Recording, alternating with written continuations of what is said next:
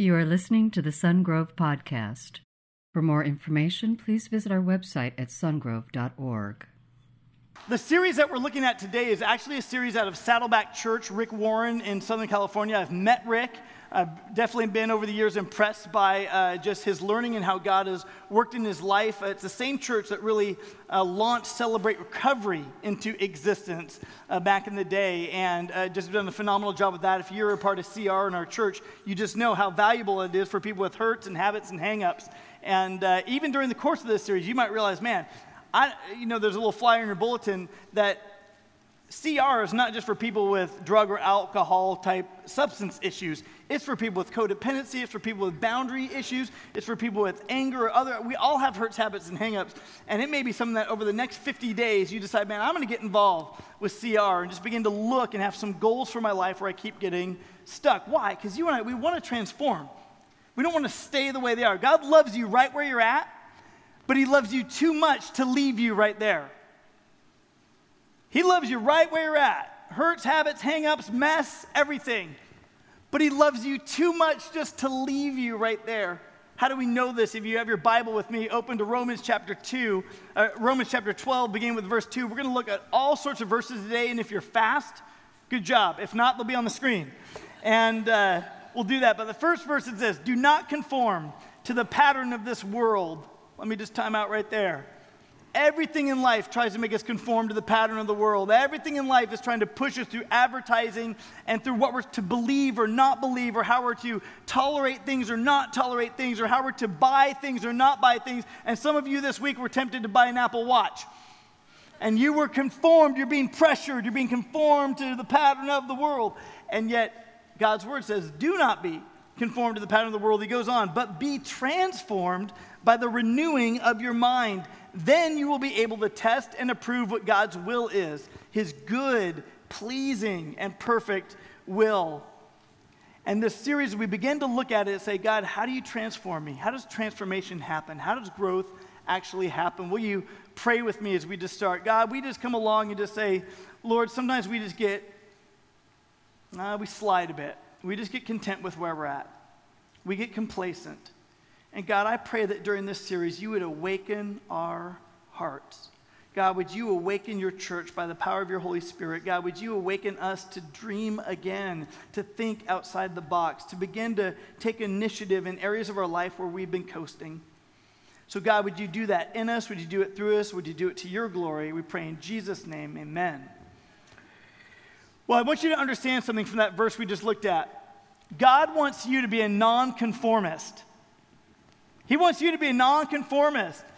He wants you to not conform to the pattern of the world, but he wants you to be transformed. And here's the truth you'll either, you're either in process of being conformed or you're in the process of being transformed. It's one or the other, right? You're either slowly being conformed more and more to look like the world, or you're being transformed to be more and more in the likeness of God, and your motivations are what other people think and other people do in the world, or what Jesus thinks and what God's heart is as it applies to your life. You're being transformed one way or another, or you're being conformed into looking like the world. Here at Sungrove Church, we say that you understand your identity, who I am in Christ that you are a son or daughter of the Most High God, whom He loves and with whom He's well pleased. And yet, He wants to continue to transform you. He wants to continue to work and grow your life. Then we say you get in formation. That's where you and I, our faith, we're tried and tested and tempted. That's where we fail sometimes and we get back up and we begin again. And that's where we walk through and we begin to understand as our mind is being transformed God, who do you say I am and how do I actually live that out? Formation. Then we move to community, that we need other people around us, a brotherhood, a sisterhood we need to walk along with other people. And then we go to mission, where we basically, if you, under, understand us at Sungrove Church, we say encounter God. You do that all the time, every day. We want you to encounter God. Then grow through community. You grow with other people around you. You rarely grow by yourself.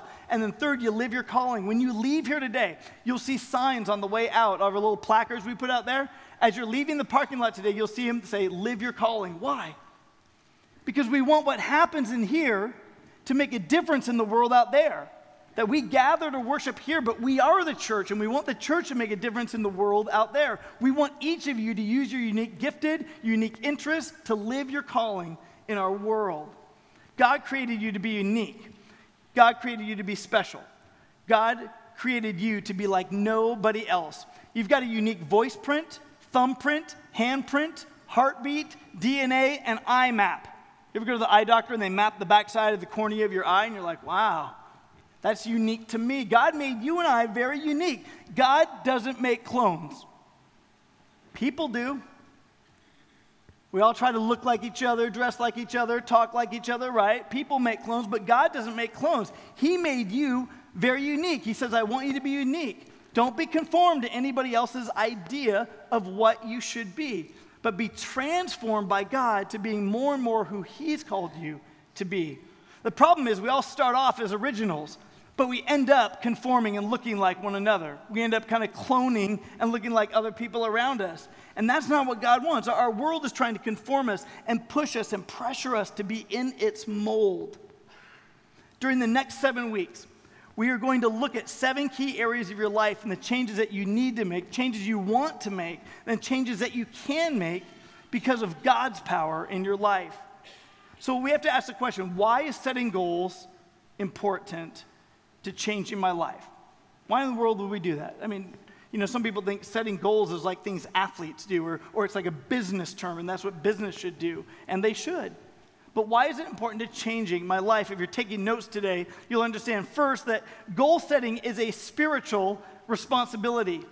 It's a spiritual responsibility.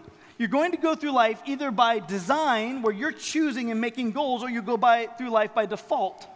That is, you're either going through life and you're going to go and set goals and you're going to decide what's important in life and you're going to pursue those goals, or other people are going to decide what's important for you.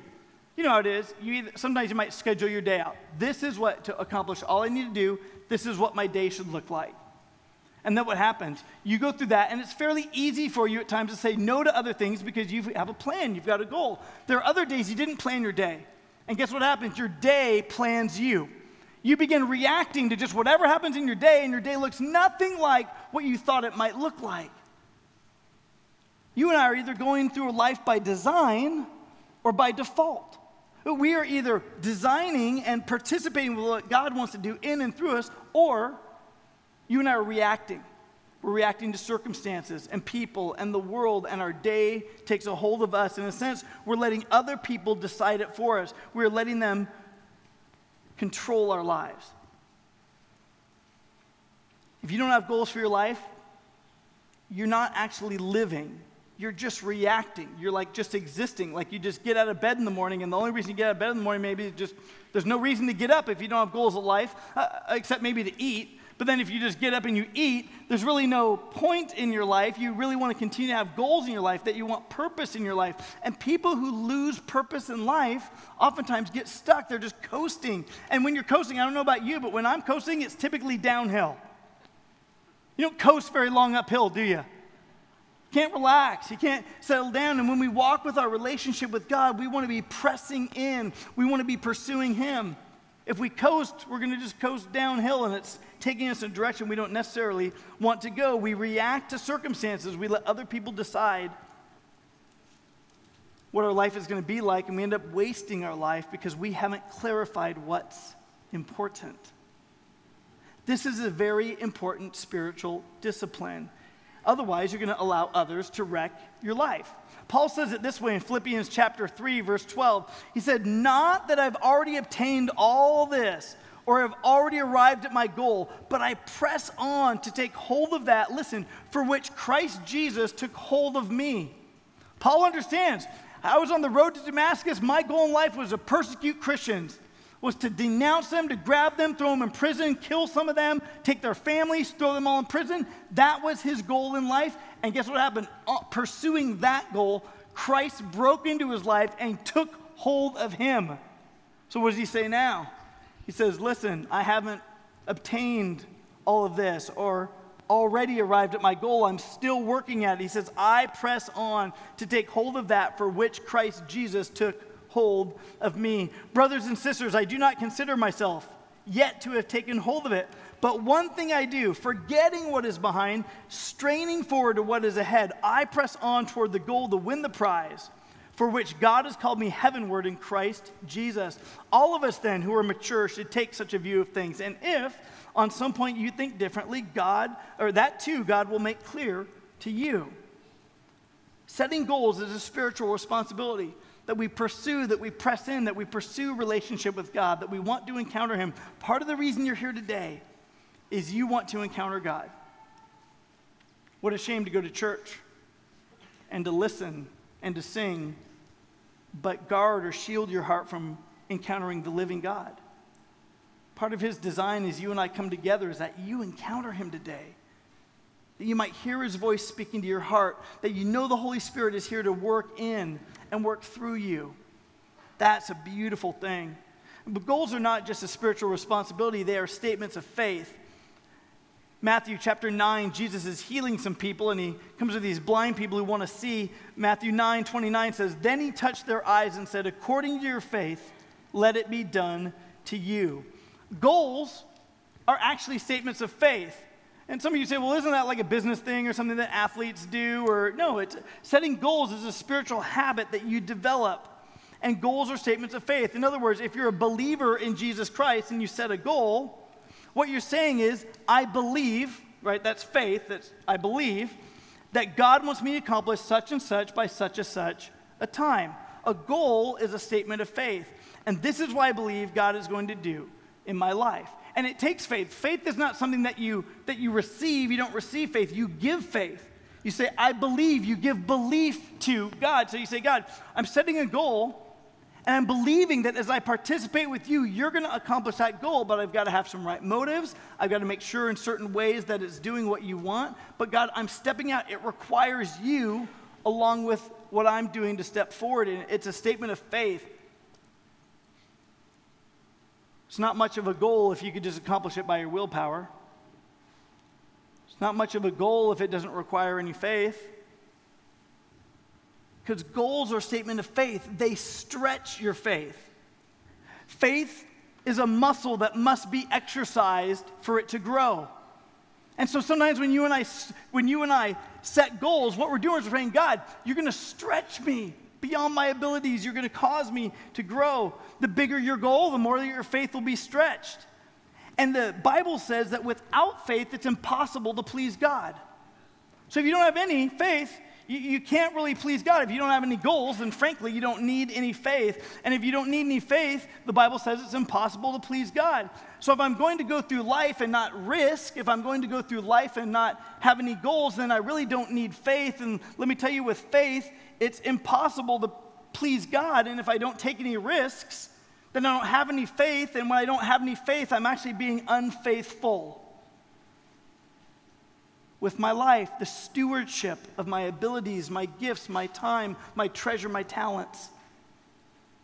We need goals. It's a spiritual discipline, and goals are actually statements of faith. You know, we looked for three years for this building in faith that God would give us an all in one facility, not to just be a church, but that this would be a launching platform to take people out. And, and let me tell you, we had a goal, and there were lots of people along the way and organizations that tried to dissuade us from our goal or redirect us from our goal. But here's what happened we had a goal, but listen to me God had the power.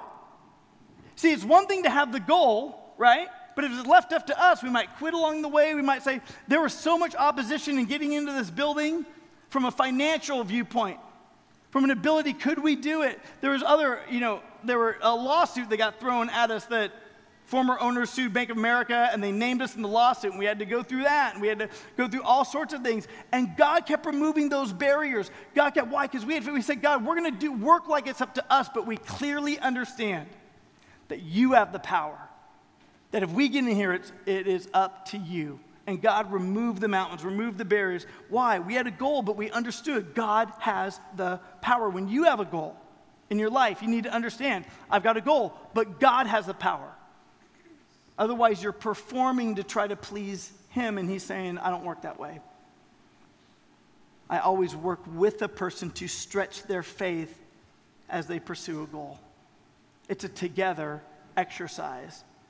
I have a goal personally to see Sundays be the least segregated day of the week as we come together as one age, as we come together as multiple ages, as we come together as multiple races, as we come together as multiple unique, diverse people, but we worship and celebrate the one true living God. I have a dream that our church reflects more and more Elk Grove and our surrounding areas and extends across the world. I have a dream for that.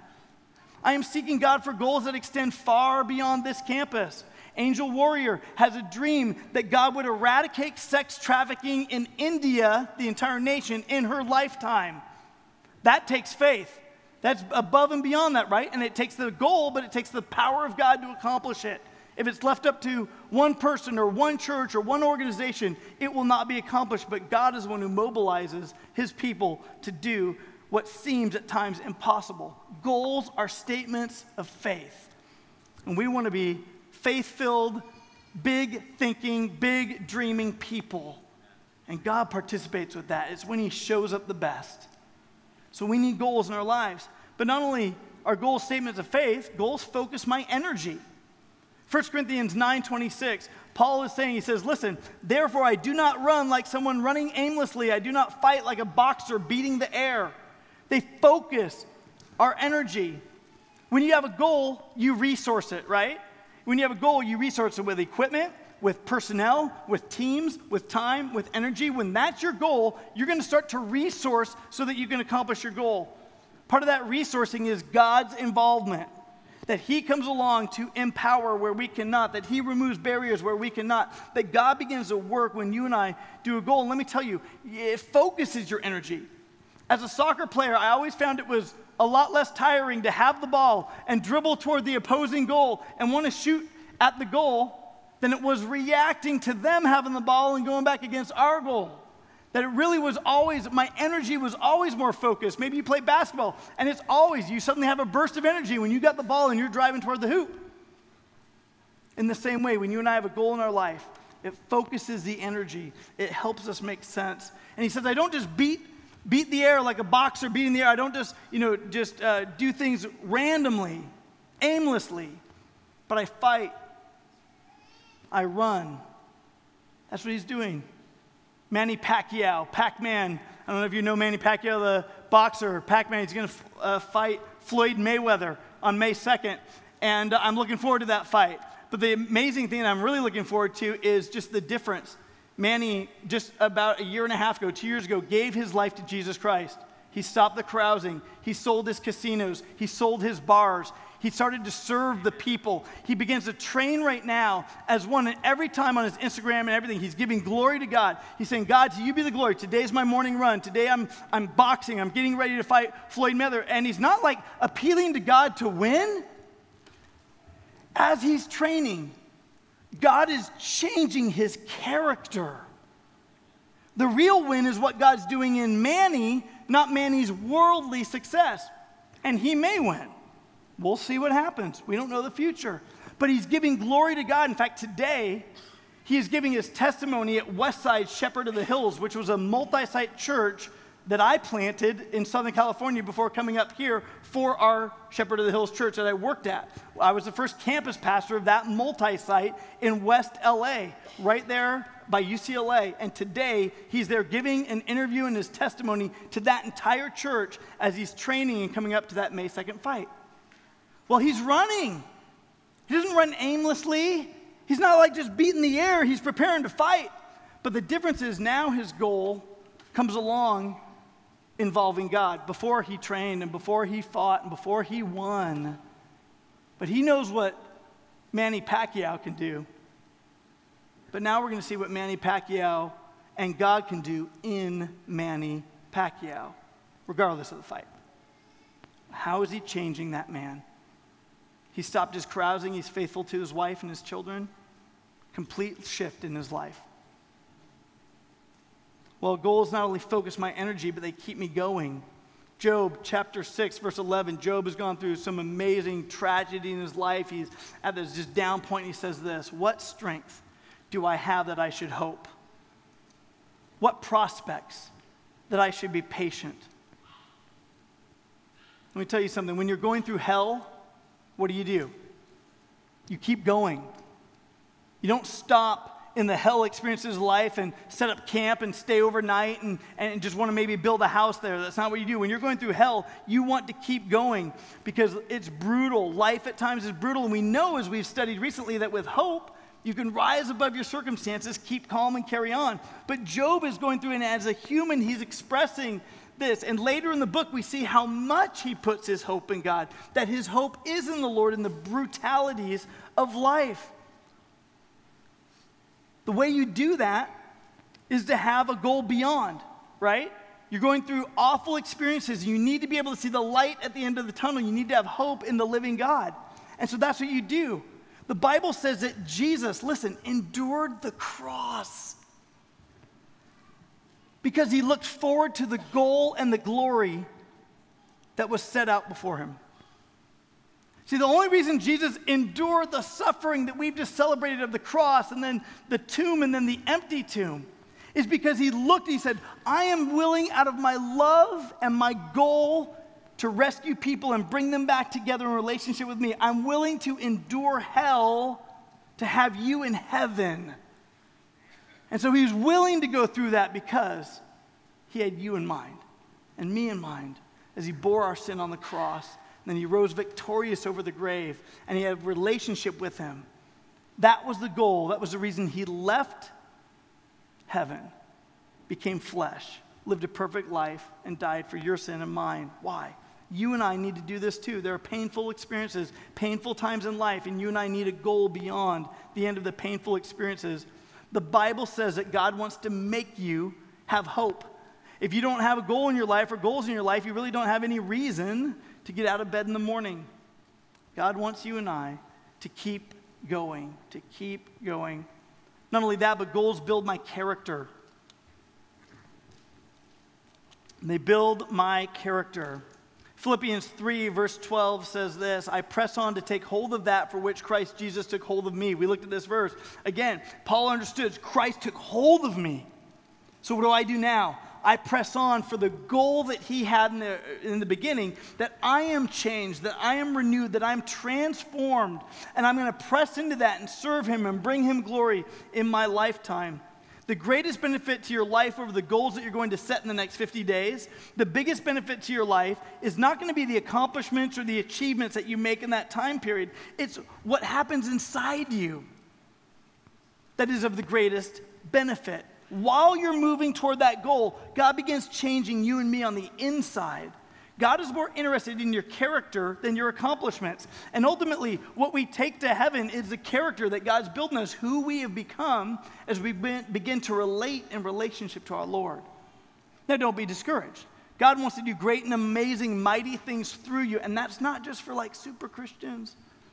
It's saying you live out of the gifts that He's given you, your gifts, your uniquenesses, your interests, God wants to work in that, where you are, with the things that only you can do. And the benefit is He rewards that in eternity. But right now, He's interested in building our character. And for you and for me, goals help build our character because of what God works interested in you. God is interested in you. So here's the idea while I'm working on the goal, God is working in me. See how that works? So now I'm working, Lord, I'm setting a goal and it's going to require some stretching and some faith. And as I'm working on that over the next 50 days, God's going to begin working in me. That's what God wants to do in your life. God helps build character oftentimes through goals. And that's going to last for eternity. And take heart on that because good goals will be rewarded. Proverbs 11, verse 27 says, Whoever seeks good finds favor. Another word for favor in that context is respect. But evil comes to the one who searches for it. Do you want to find favor? Do you want to be respected? Well, then you need some good goals, and good goals will be rewarded in eternity. The church oftentimes downplays that whole idea. It sounds like we're striving for heavenly reward, but the truth is we're striving for the glory of God, and God wants to work in and through us. And as we do that, God takes note and God keeps track in heaven. There will be scorekeeping when you and I get to heaven because He's going to say, How did you steward your life on this earth, this little segment, and now in eternity? I want to reward you. Of course, I reward you with the crown of life that we lay back at the throne and say, God, it's all you, it's all you, it's all you. But then he says, Enter the pleasures at my right hand. God basically gives us heavenly reward. And this is our little window on earth right now when we have opportunity to serve him, to love him, to live for eternity in a way that gets rewarded. Do you want to find favor? Do you want to be respected? Well, it takes some good goals. First Corinthians chapter 9, verse 25, 26, he says, Everyone who competes in the game goes into strict training. They do it to get a crown that will not last. But we do it to get a crown that will last forever. Therefore, I do not run like someone running aimlessly. I don't fight like a boxer beating the air. What kind of goals does God bless? We have to ask three questions. Listen, you might set up some great goals, but God's going to say, What's your motivation, right? He's going to say there are three questions you and I need to ask whenever you and I set a goal. Number one on your outline is this Will it honor God? Any goal that causes you to trust God more, depend on God more, to love God more, to love other people more, to serve God more, to serve others more, to be more unselfish, these are going to be good goals. Paul says it this way in three different passages as he writes to the church in Corinth. He says this in 1 Corinthians You were bought at a price, therefore honor God with your bodies. So, okay, Lord, I'm a steward of my body. What do I need to do over the next 50 days to honor you? How do I continue to allow my body to be set apart to be holy? How do I take care as a steward of this physical body you've given me all my time on earth? Then 1 Corinthians 10:31, so whether you eat or drink or whatever you do, do it all for the glory of God. In other words, again, do, does your goal honor God? What about how you deal with how you feel when you talk to like my emotional health? We're going to talk about our mental health. We're going to talk about our vocational health. We're going to talk about all sorts of health over the next seven weeks. And what I want you to understand is this you got to say, but does this honor God? Or am I simply propping myself up to make me better, other people think better of me? Is, does it honor the Lord? 2 Corinthians chapter 5, verse 9, Paul says, So we make it our goal to please him whether we are at home in the body or away from it. In other words, living or dead, we want to give God glory. We want to honor Him in how we work, in how we love, and how we relate in all these different areas of our lives. The second question we ask is this Is it motivated by love? God's not going to bless a heart that's motivated by greed. You know, I want to make a lot of money. God's not going to bless your goal if it's motivated by greed. God's not going to bless a, a goal that's motivated by competition. I want my company to be better than that company. God's not going to bless that. God wants you to strive after Him and His glory. God's not going to bless a goal motivated by envy. God's not going to bless a goal motivated by grief or by guilt or by grudges. That's just not how He works. He's not going to honor a goal that's built on worry or anxiety or fear. Why? Because when you and I are afraid, now it doesn't mean that we're not nervous or we, we're, we're waiting to see how God is going to work in all this. But when you are, eh, it's so hard for us. If, if we're motivated by anxiety or fear, we can't have faith because perfect love casts out fear. So what happens when you love God, you're going to reach toward faith. But, but you've got to get away from the fear. God's not going to say, hey, your goal is so fear oriented. I want your goal to remove the fear so that you trust me. You're going to see me work. It's going to stretch your faith. Because fear always keeps faith contained. But good goals begin to let God exercise our faith muscles. It's a beautiful thing. God's not going to bless a goal that's motivated by materialism or by ego or by pride. But when you set a good goal out of love, God, I want to do this because I love you and I want to love other people, God's going to honor that because it's all about love. Life is learning how to love. That's what life is. Because life is going to have season of gain, life is going to have seasons of loss. How do you love when you lose? How do you love when you relinquish other people to eternity? How do you love when you operate your business and go through your life? It's all about love. 1 Corinthians chapter 16, Paul says to the church in Corinth, do everything in love. In other words, what's the ultimate motivation? Like Christ. It's love, God's love for us so strong that he would come to earth and do that. And some of us, it's hard at times, right? If you're a parent in this room, you get what I mean. Those little children, you might be the CEO of a company, but that three year old, starts to push back against you, and suddenly you find yourself in a tough spot. You're like, how in the world do I do this, right? This, this, little, this little person just has a very fiercely strong will. And, and sometimes you're like, man, I wish I could just learn parenting so my kids wouldn't bother me anymore. You think, I, I just want to learn parenting so that they comply, they become compliant. Well, that would be a motivation out of selfishness, right? Just so they're not bothering me. But there's a big difference when you begin to have a motivation out of love. God, I want your character to be developed in my children so they learn how to love other people, so they work against the selfish little person that they are hardwired with at this age. That God, I want that as they grow and become older, they encounter you, they grow through community and they live their calling. I want them to be able to celebrate one another. God, I want as a parent to be able to be on the same values as my children. I'm going to be highly involved with them, but I don't know how to do it. Heather and I didn't know how to do it. We had to go take a class. We had to get ourselves on the same page. Why? But our motivation wasn't compliance. Our motivation with them was love. God, we love these children. And I don't want to resent them. I don't want to not like being their dad or their mom. I, I want to love them and build in them the character that you desire. We went and took a class because it helped us get on the same page and get consistent with one another. In fact, right now we've got a parenting class coming up parenting practices for school age children, April 26th through May 17th. It's upstairs, second service. You might say, hey, for the next X number of weeks, I'm going to come first hour, or I'm going to come at 6 p.m., but I'm going to make sure I'm at that parenting class because I just need those basics. Why? Because you're setting a goal. Out of a goal, I want to have good motivation for my children. Out of love, I want to help raise them, and I just, I need some help. I can get a driver's license by taking a little test and doing a little study of a booklet. Parenting, so you're just stuck. Whatever, whatever you you need help there. So what? Set a good goal. You need it, right?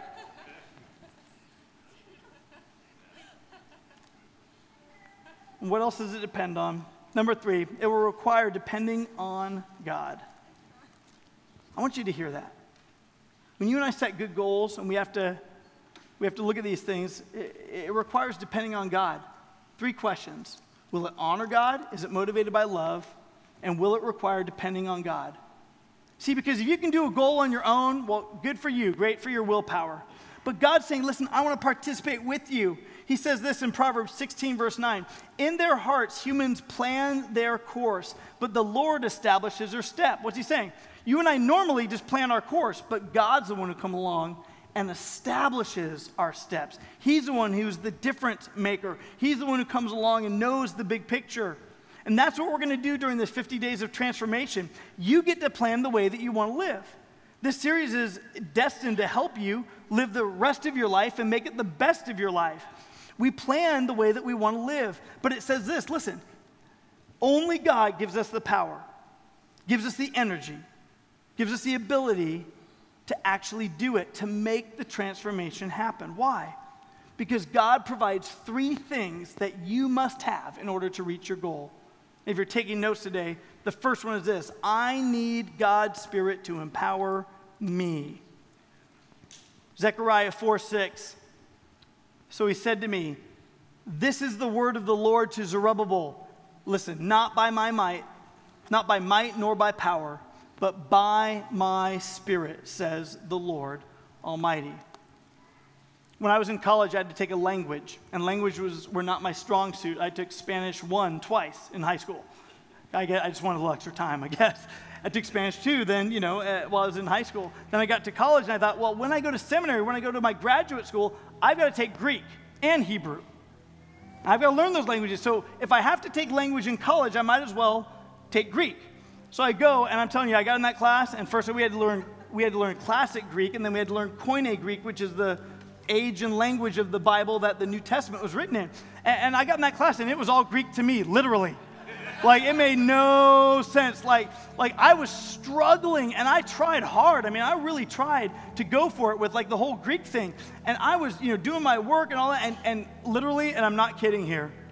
I think my professor gave me a C minus to just help me graduate. Dave, God bless you. You're better at other things, you know? So I tried to do it, and I knew what I could do because Dave Flake tried it, and that's what Dave, in his own power, could do. Well, I graduated then. I went to seminary. My second year of seminary, I had to take Greek. at a graduate level. And I just had to humble myself God, I can't do this. I need you to do it in me. I, every day, we literally, I would get up at 6 in the morning and I would study. We had an 8.30 class and we had a quiz every day in class. So I would get up and, and I'd be tired, wiping the, the sleep out of my eyes and be like, God, I can't do this. You have got to do this in me and through me. I am just humbly, I'm submitting myself to you. I, you've got to do it. And I just humbled myself to say, God, it's got to be your power. I got A's in Greek in seminary. And I understood it. We'd already established what Dave could do, wasn't very good.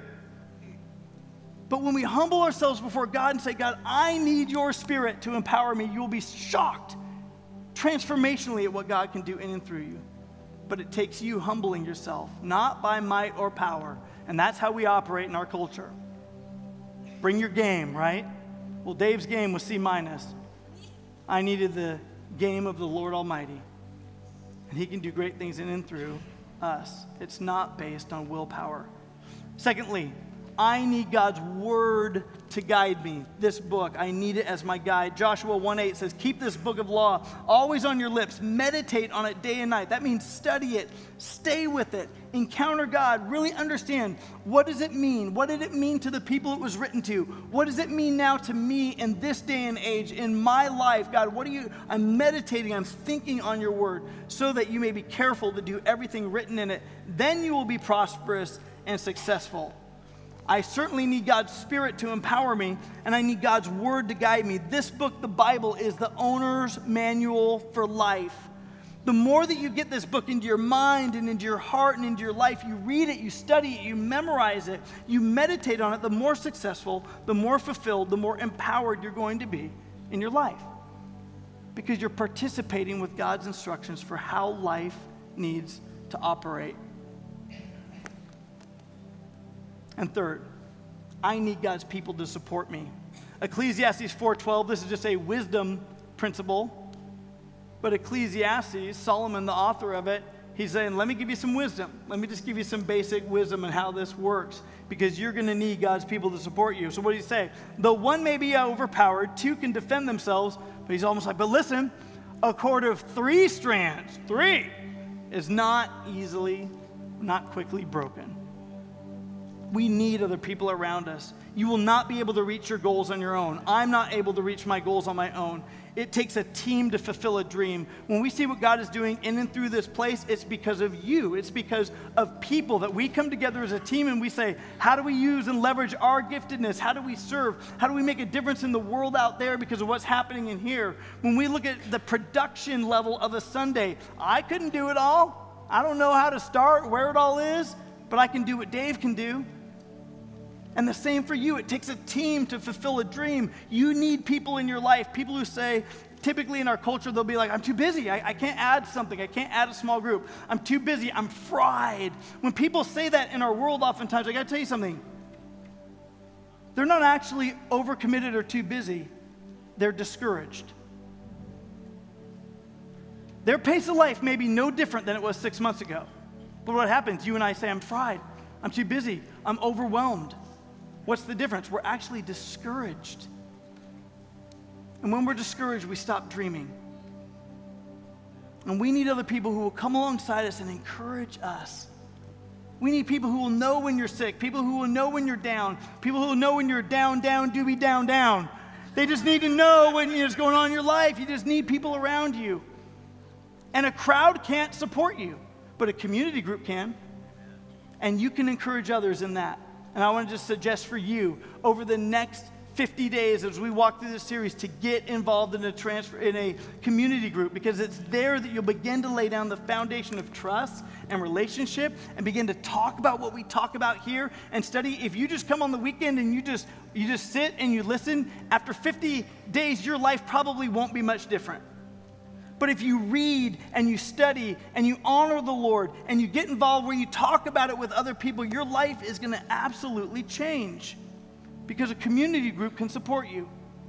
They'll know when you've been sick, they'll know when you're having a tough time or you've had a bad day. They'll also know when you're flying high. And we need a brotherhood, a sisterhood around us who will support us. This is going to be fun over the next 50 days. It's going to change your life if you will do it. If you will read and watch and talk and do, you'll grow. If all you do is come to church on the weekends, probably not much is going to happen. But if over the next 50 days you say, God, help me, help me set the right goals, help me to set good goals, I want to participate with you, we'll go week by week and you can set goals about how you want God to transform and change your life but get ready for it. Begin to open your heart this week to say, God, I've done goals before and I've always failed. God's like, I'm going to stretch your faith muscles. Do it with me. Let me participate with you. It's going to be awesome. If you read and watch and discuss and do it, you will not be the same person in 50 days. You will be a better person. Will you pray with me? God, we are so grateful for you. We thank you for your work in our lives. And as God, we are in a time of prayer, we realize that we're going to start with your first goal that your goal was to come to earth, was to take responsibility for our sin, to die for it on the cross, and to pay our penalty that we deserve, but you took it upon yourself. And the first step to achieving any goal with you, God, is relationship with you. We may know all about you, we may understand things about you, but if we don't have relationship with you, God, we don't even take the first step. So today, if you're realizing that the first step for you is to say yes to Jesus, it's just introducing yourself in relationship to the God of the universe. It's simply by praying a prayer to Him like this. And if that's you today, you just pray it right where you're seated. You just pray it silently. God hears your heart. But you pray this Jesus, today I'm saying yes to you. I believe that you died on the cross for my sin. I put faith in the fact that you rose from the dead. I ask you to come into my life and transform me. Make me a new creation by your Holy Spirit. I don't even know what that looks like, but God, I believe that you can do that in me. So, Jesus, today I'm taking the first step. I'm saying yes to you. Thank you for listening to the Sungrove Podcast. For information on Sungrove Church, visit our website at sungrove.org.